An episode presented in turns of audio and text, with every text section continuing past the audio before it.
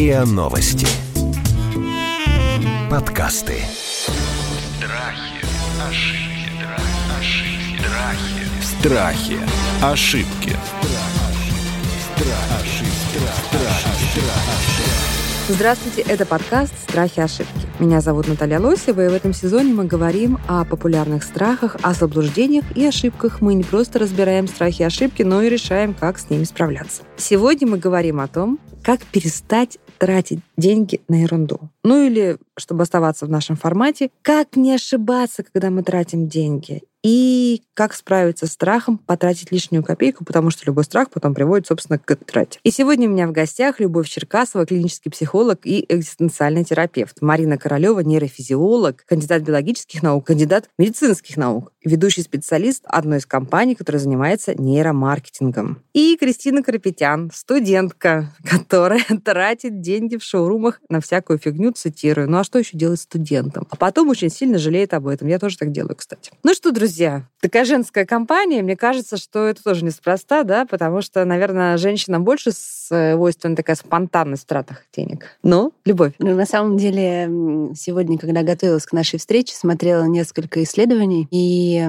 Стэнфорд, вот, например, говорит, что среди мужчин распространенность где-то 5,5%, среди женщин 6% этого явления, которое в клинической психологии называется ониомания. Ониомания — это да. потратить деньги? То есть не купить что-то, а потратить тратить деньги? А, это такая навязчивая страсть к тратам и мыслям о том, чтобы приобрести что-то интересненькое, вкусненькое. В основном, конечно, это связано именно с одеждой, брендами, но совершенно не обязательно. Речь идет именно о напряжении перед покупкой, разрядке этого напряжения, и после разрядки приходит разочарование. Марин, то есть получается прям какая-то физиология, да? Ты получаешь какую-то, что гормоны какие-то у тебя выбрасываются? Да дело не в гормонах. У нас есть такая структура в мозге, которая называется островковая зона или зона наказания. И вот у шопоголиков, как их иногда называют, вот эта зона менее активна. Она не позволяет людям сказать себе «стоп, не надо, подумай». Вот даже есть такие нейрофизиологические исследования, но вот только по нейрофизиологическим исследованиям таких людей, которые склонны к таким необдуманным покупкам, их даже больше больше. Их сейчас называют до 8%. То есть, в общем, довольно много. А это, извините, с чем связано? Это уже какая-то социологическая история, да, какой-то социологический феномен? Почему люди стали больше тратить денег? Трудно сказать. Возможно, это связано с изменением активности некоторых структур мозга, возможно, это связано с психологией, с какими-то психологическими проблемами. Но что интересно, на самом деле людей, у которых даже нет вот такой патологии, как можно сказать, но которые очень часто совершают необдуманные покупки и потом об этом жалеют, жалеют, их гораздо больше. И я думаю, что каждый из нас когда-нибудь это делал. О да, о да. И вот современная наука, в общем, позволяет объяснить, почему это так, и даже предложить некоторые пути, ну, как этого избежать. Ну что, Кристина, давайте, как это у вас? Вот у нас специалисты, давайте обсудим. Я уже услышала правильные слова, которые вот просто получили отклик сразу в моей душе. Это напряженность, разрядка вот этой напряженности, э, ну и сама покупка, конечно. Вот в последнее время особенно, э, когда я собираюсь совершить какую-то покупку, у меня возникает какая-то навязчивая идея. Я очень долго обдумываю, что я куплю, почему я куплю именно здесь, когда, сколько это стоит. Это очень долго происходит, очень долгий мыслительный процесс. И я в итоге совершаю эту покупку все равно, и в 90% я очень жалею о том, что я сделала. И ну, чаще всего это, опять-таки, какие-то безделушки, которые можно было бы и не покупать. Это не что-то необходимое, это не какой-то потребительский пакет, который я, в котором я нуждаюсь. Это там милые носочки, канцелярия слишком дорогая, э, не знаю, какие-то косметические средства, что-то такое. Ну, еда, это мы отдельно вообще должны будем обсудить, что-то такое. Ну что, коллеги, какие вопросы, Кристина? Кристина, скажите, пожалуйста, а как э, вообще с удовлетворением эм, в остальной э, вашей жизни? Получаете ли удовольствие? Есть ли высокий стресс где-то? Да, как бы, в принципе, я учусь в таком университете, в высшей школе экономики, и стресс преследует меня по жизни, ну, 24 на 7. И сейчас э, у меня еще и направление очень сложное, и третий курс, полный напряг. И свободного времени тоже особо нет, отдыха нет. Поэтому я, наверное, ко всему и отношусь с таким таким э, как-то очень напряженно. Вот, вот тут, наверное, да. Ну, то есть что получается? Это, это просто разрядка какая-то? Но она, видите, она, ходит долго, она думает об этой покупке. То есть как-то вы как-то взвешиваете, Кристин, да? То есть да. Вы, вы, вы, вы как себе это, как вы думаете об этом? Вот если, например, я хочу это купить, э, есть сайт, допустим, магазина. У меня нет времени пойти в этот магазин по-любому. И я открываю сайт, очень долго изучаю Допустим, джинсы. Эти джинсы, свойства там, стоимость. Ищу похожие джинсы в других магазинах, сравниваю цену. А потом думаю о бренде. Ну, что мне, что мне более знакомо, допустим, что более э, Ну, то есть это в любом случае, это, это не спонтанная Нет, история? Нет, это, это очень редко. Вот редко бывает спонтанно. Спонтанное бывает с едой. С едой у меня больше всего бывает Вот давайте с неспонтанной покупкой, которую мы потом жалеем, да? А, ну, наверное, как, вообще, когда люди жалеют о покупке? Когда они потратили денег больше, чем э, предполагали? Или когда они поняли, что они могли бы обойтись без этой вещи? Или это как вот получил какое-то удовольствие короткое, а потом думаешь, а зачем оно тебе? Когда вот возникает, почему возникает сожаление? А с психологической точки зрения тот вопрос, который вы сейчас задаете, он как раз является дифференцирующим между нормой и так называемой патологией. Если мы приобретаем вещи, получаем после этого удовольствие, считается, что это нормальный механизм, в общем-то, абсолютно здоровый. Но при этом, если после покупки приходит разочарование, это говорит о том, что эти покупки могут нести какое-то уже негативное последствие в одной из сфер нашей жизни. Ну, например, материальной. Мы потратили слишком много, осталось слишком мало. Наши близкие начинают обращать внимание, что что-то происходит с семейным бюджетом. На работе а, мы становимся менее эффективными, потому что стресс все время нарастает. Ведь когда мы получаем неудовольствие от того, что мы планировали сделать с удовольствием, этот чан, он начинает переполняться. Неудовольствие есть в других сферах жизни, и еще и здесь, где нам привычно а, вроде бы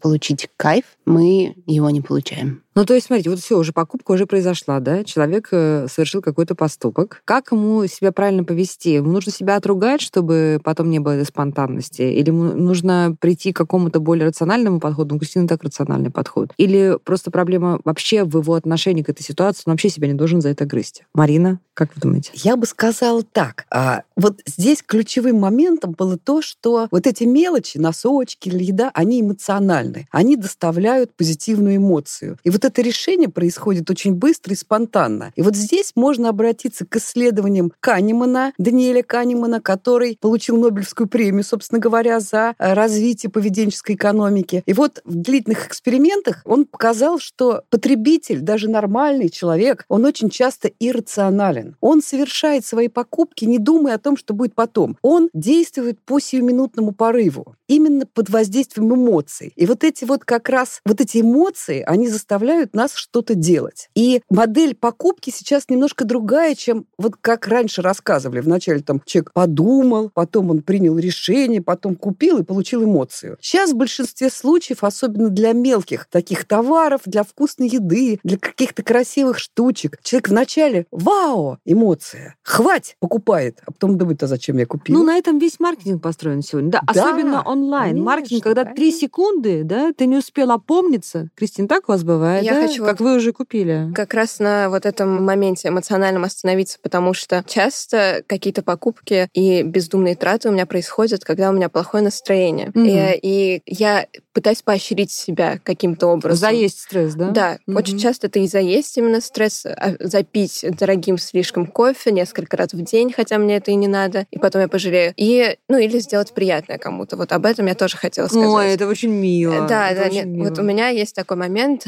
А, у меня ограниченный бюджет на неделю. Я себя ограничиваю каждую неделю, чтобы не потратить сразу все. Но при этом, если я хочу кому-то сделать приятное, это чаще всего мой молодой человек, я могу потратить резко сразу там большую часть моих денег. И опять-таки, чтобы доставить и ему какое-то эмоциональное удовлетворение, и себе. Это вот опять все на эмоциях строится у меня конкретно. Вот смотрите, Кристина себе все правильно сделала. Она же себе бюджет выделила на неделю, да? Как правильно поступать? Вот мы сейчас поговорим отдельно, наверное, про маркетинг, про нейромаркетинг, который нас просто насилует, да, и нами управляет. Но вот все-таки, где у нее происходит ошибка? Вот она все, она молодец, она в вышке учится, она рассудительная, да, мы видим, рациональная. Бюджет себе на неделю определила. Где ее, с вашей точки зрения, вот физиологии, психологии, нейрофизиологии, где ее ломает? Ну, наверное, прямо об ошибках я бы не стала говорить, потому что действительно подход очень э, здравый, честно говоря. Но ну то, как, что... если она берет свой весь свой недельный бюджет, тратит внезапно на Ну, я имею в виду, что расчет весь происходит очень конкретно, в общем-то, да, и Кристина старается изо всех сил. Но вот этот импульс-контроль, который несколько сдается перед э, возможностью быстро получить э, положительные эмоции, которых, по всей видимости, не хватает в обычной регулярной жизни. И вот этот момент, мне кажется, здесь ключевым, честно говоря. То есть эм, такой недостаток ощущения. Просто То есть ей нужно что, научиться в тот момент, когда она хочет купить себе четвертый кофе, дорогой, который ей не нужен ни по каким параметрам, так сказать. Ей нужно научиться выдергивать какой-то другой этот э, сахарозаменитель, да? Ну, по сути, честно говоря, а, если жизнь на сегодня построена полностью благополучно, сахарозаменитель не нужен. И сахар получается регулярно организмом в разных аспектах жизнедеятельности. А вот когда его там нет по какой-то причине, нам нужно быстро удовлетворить эту потребность. Марин, что может быть вот этим э, заменителем э, внезапной покупки? Может быть только осознанность. Только осознанные отношения. И если ты один раз обжегся, на этом второй раз обжегся, а, нужно вспомнить, как это было в прошлый раз, и сказать себе стоп. Вот эта вот осознанность вовлекает определенные области коры головного мозга, которые ответственны за такой сознательный контроль и долговременное прогнозирование. Вот когда мы думаем об этом, вот эта часть мозга подключается, и она не дает нам иногда совершать вот эти ненужные покупки. Страхи, ошибки, Страхи. Ошибки. Друзья, но мы находимся сейчас с вами на какой-то войне, да? Вот я открываю там свой Инстаграм, да, вот я еду и пролистываю Инстаграм, например. И через каждую пятую фотографию там, знаете, какие-то обалденные органайзеры, которые, конечно же, мне нужны, да? Какая-то там мегатерка, какая-то поездка на три дня, мне пишут, что 90% скидки. И то есть мое сознание дерационализируется просто от того, что я нахожусь на этой войне с маркетинговыми уловками. И я так понимаю, что это тоже определенные законы, которые общаются не с нашим сознанием, да, вот современный маркетинг, а общаются с чем-то там глубоко. Там идет какой-то диалог между вот этой маркетинговой уловкой, приемом и моим сознанием вне моего рацио. Так ведь получается? Что делать-то с этим? Ну, в общем, да. Вот еще Канеман показал, что у нас есть две системы. Система один, которая совершает очень быстрые, моментальные какие-то решения, и часто это было оправдано, наверное, в эволюции и в развитии человека, и в основном на основе сиюминутных каких-то порывов и эмоций. А другая система, которая осознанная, которая все взвешивает, которая принимает такие рациональные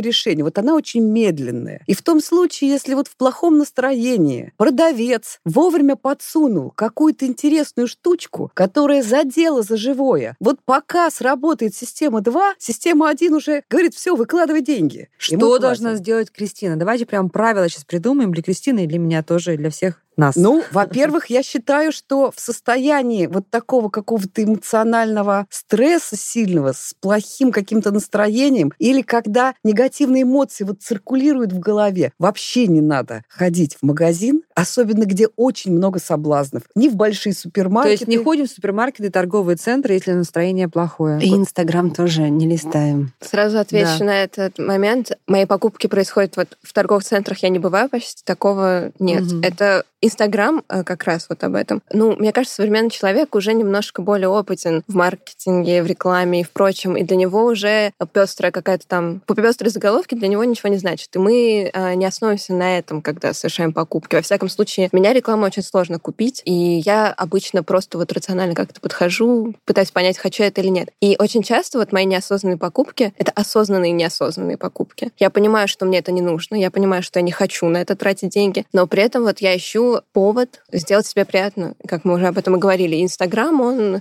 Ну вот есть история у меня, когда я купила там очень ненужный мне пуховик, но я подумала, что это правильно, потому что он стоил недорого. А сейчас я его ненавижу всем сердцем и пытаюсь вот не смотреть просто. Вот, поэтому А он что, он не подошел? вам? он, он просто очень... Ну вот это не то, что я хотела. Он слишком тяжелый, он как-то... Ну, мне не Ну, просто вы увидели, что он Да. стоит дешевле, Да. чем должен стоить вот в таком качестве. Да, виде. я подумала, что, ну, отлично, себестоимость товара все таки реально всегда всегда ниже, они вот почестнее, чем э, другие там бренды. И я просто вот решила, что так будет правильнее всего. И уже когда я была в магазине, у меня была возможность отказаться, но это уже был морально-этический такой момент. Я не хочу перед продавцом отказываться. У меня гордость, вы что?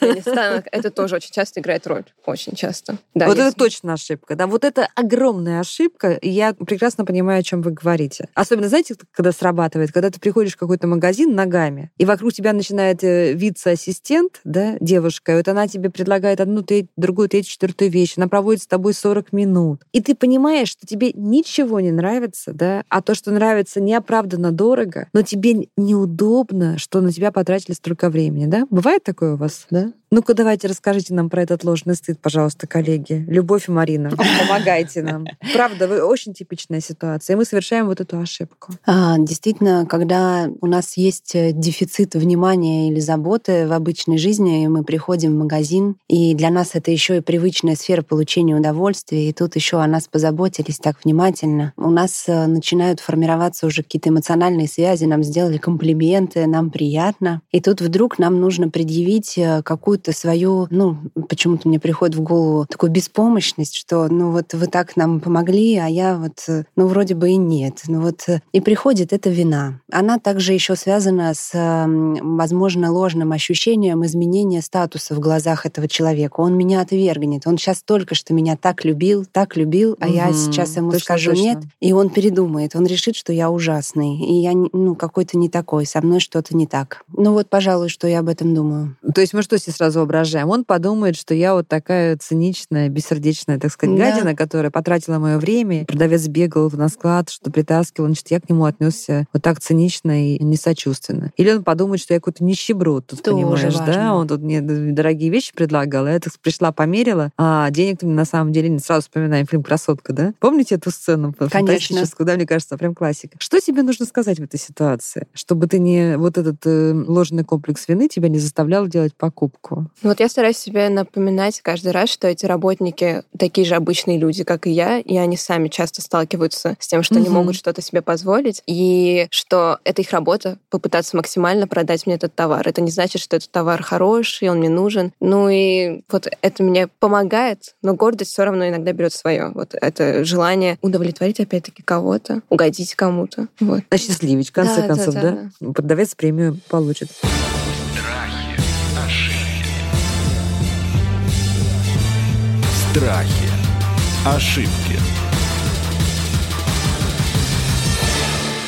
А как вот современные технологии, как нейромаркетинг работает? На что они, вот, на что они давят э, вот эти объявления в социальных сетях, в интернете? Существует несколько таких характерных триггеров, которые запускают вот такое ненужное покупательское поведение. Скажите, пожалуйста. И вот один из них мы фактически разобрали, вот это самое внимание, которым нас окружают, да, вот это вот как бы эмоциональная теплота, с которой пытаются к нам проникнуть, потому что основное все-таки это эмоция. И вот большинство решений происходит именно, когда мы получаем хотя бы какой-то суррогат вот той положительной эмоции, которой нам не хватает. Возможно, это могут быть какие-то другие вещи. Это может быть и правильное расположение товара на витрине, если мы на витрине смотрим. Это может быть какое-то отличие товаров от всех других. Почему этот пуховик? Ну, какая-то выгода, да? Может быть, он каким-то образом отличался еще и внешне. И вот привлекая наше внимание, зацепляя нас эмоционально, э, вот этот товар уже куда-то нам попадает бессознательное. А дальше мы сами рационализируем, почему мы его покупаем. Ну, конечно, потому что он там дешевый, потому что это выгодно. Как бы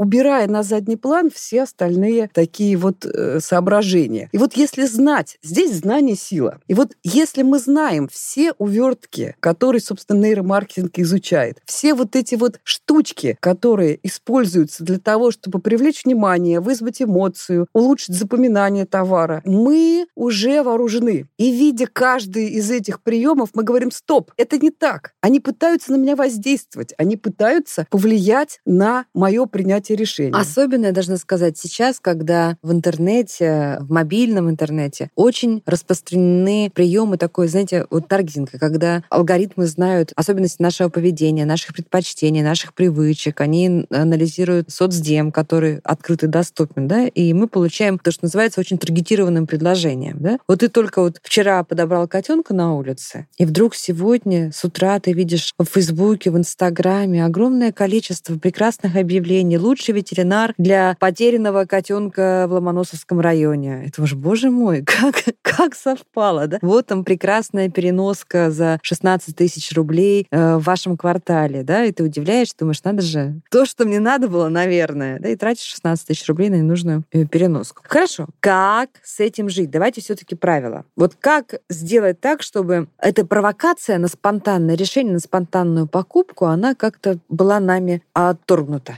отражена. Вот раз, два, три. Быть счастливым, наверное, это главный ответ. Ну, это мы уже поняли, да? Ну, давайте. Часть такая все-таки фигура непостоянная, непрограммируемая. Ну, на сегодня, когда я готовилась к этой встрече, я подумала о нескольких важных моментах. А, часть из них э, Кристина явно уже и так делает. Это финансовый контроль какой-то и регулярный просмотр затрат э, в бюджете, которые уже были сделаны и которые остаются. Это то, что касается такой поведенческой чистой части. То, что касается психологии, я бы рекомендовала действительно исследовать сферы жизни, которые на сегодняшний день есть в жизни у Кристины, и проанализировать наличие стресса, удовлетворенности и важности этих жизненных сфер. И там, где стресс зашкаливает, а удовлетворенность, к сожалению, нет, обратить на них внимание и попытаться предпринять какие-то возможные действия, чтобы урегулировать это. Лишь поведенческим контролем э, я боюсь, что ну, мы не сможем добиться результатов. Это уйдет на еду или еще куда-то. Импульс-контроль все равно останется нарушенным при высоком напряжении или разочаровании. Вот что я думаю. А давайте еще какие-то практические меры, вот, которые как волшебная пилюля здесь и сейчас. Вот ты хочешь там купить это платье, или этот чемодан тебе не нужный, да? Или, как Кристина говорит, там какую-то дорогую печенюшку. Вот здесь сейчас, чтобы снять вот этот приз, Честно говоря, я бы, я бы рекомендовала, как говорят э, мои коллеги, разговаривать со своей потребностью купить эту вещь. Это как? Это фактически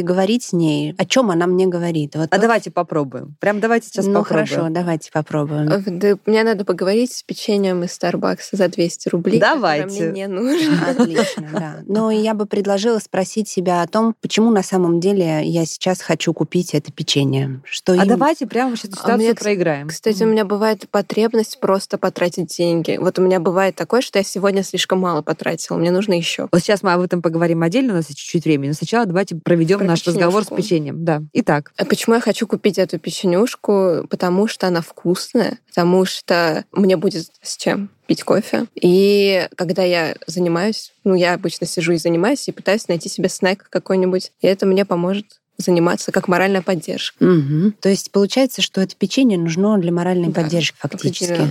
Хорошо. А почему эта моральная поддержка в этот момент так необходима? Потому что, наверное, я сама себе недостаточная моральная поддержка. И да, ну это определенная проблема в моих там в моей жизни какие-то проблемы. Это я уже точно поняла, и вы мне. Но здесь и сейчас давайте как остановить Кристину от покупки этой Да, печенюшки? конечно. Если становится понятно, что моральной поддержки сейчас мне не хватает, то что вы Кристина, могли бы сказать себе в этот момент? Как могли бы поддержать себя мысленно? Не покупая печенюшку. Не покупая печенюшку. Поня... Ну, я, я себе обычно стараюсь сказать, что печенька мне не принесет нужного счастья. Я даже, даже не совсем это имею в виду. А как именно по поводу выполнения той работы, которой вы заняты в этот момент, угу. вы могли бы мысленно себя поддержать? А, ну, как замена, допустим, представим ситуацию, что у меня вообще нет денег, это может музыка, вода просто. Хорошо, а какими словами? Что вы могли бы сказать себе мысленно, как поддержка? Угу. Это для больших целей все делается в жизни. Я делаю это для больших да. целей. Ну, может быть, еще похвалить себя немного. Ну, да, да, да, да. С этим тоже проблема, чтобы еще себя хвалить. Э, это, да. Говорит девушка, которая учится в вышке.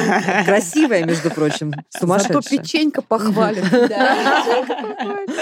Хорошо. И давайте последнее, что мне хотелось очень быстро сегодня обсудить, тоже очень важно. Да? Когда просто хочется потратить деньги. Марин, почему людям хочется просто потратить деньги? Это что за такая аномалия вообще взять и пойти потратить деньги? Деньги. Все-таки трата денег, как правило, связана с удовольствиями. Мы тратим эти деньги все-таки на что-то, что нам приятно. Это тоже, как бы, мы все время привыкли считать, что раз мы потратили деньги, мы взамен получим что-то, мы получим какое-то mm-hmm. удовольствие. Это все из этой серии. Если нет других каких-то способов более экологичных получения удовольствия, то получается, что деньги универсальный способ потратить деньги. Это универсальный способ получить удовольствие. И когда это потом не приносит радости, это уже потом. А сейчас-то я получу. Так. А мне хочется еще добавить, что траты денег позволяют нам ощутить власть и контроль. Власть... Могу себе позволить, да? Я могу себе это угу. позволить, и это уже про статус какой-то. Ведь э, совершенно четко нам телевизор и прочие СМИ транслируют, какими мы должны быть. И есть даже такое представление о каком-то народном герое, который может взять и купить себе, ну, там, за 200 тысяч какую-то вещь, и вот все так стремятся к этому. А контроль э, уже больше касается в целом контроля жизни. Я могу проконтролировать что-то. Я могу взять, захотеть и купить. Но у меня зато есть универсальный рецепт. Он, правда, для более взрослых людей, чем Кристина. Но э, я с удовольствием делюсь. Им пользуются все мои друзья, у которых есть ипотека. Если вам нужно...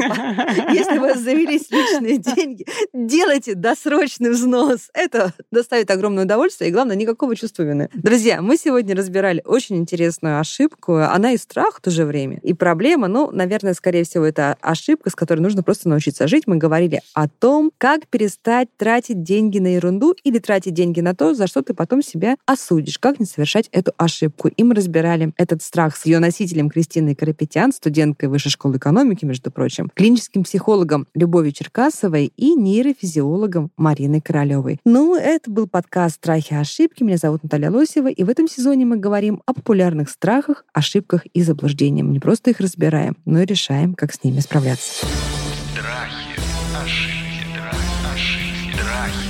Страхи. Ошибки.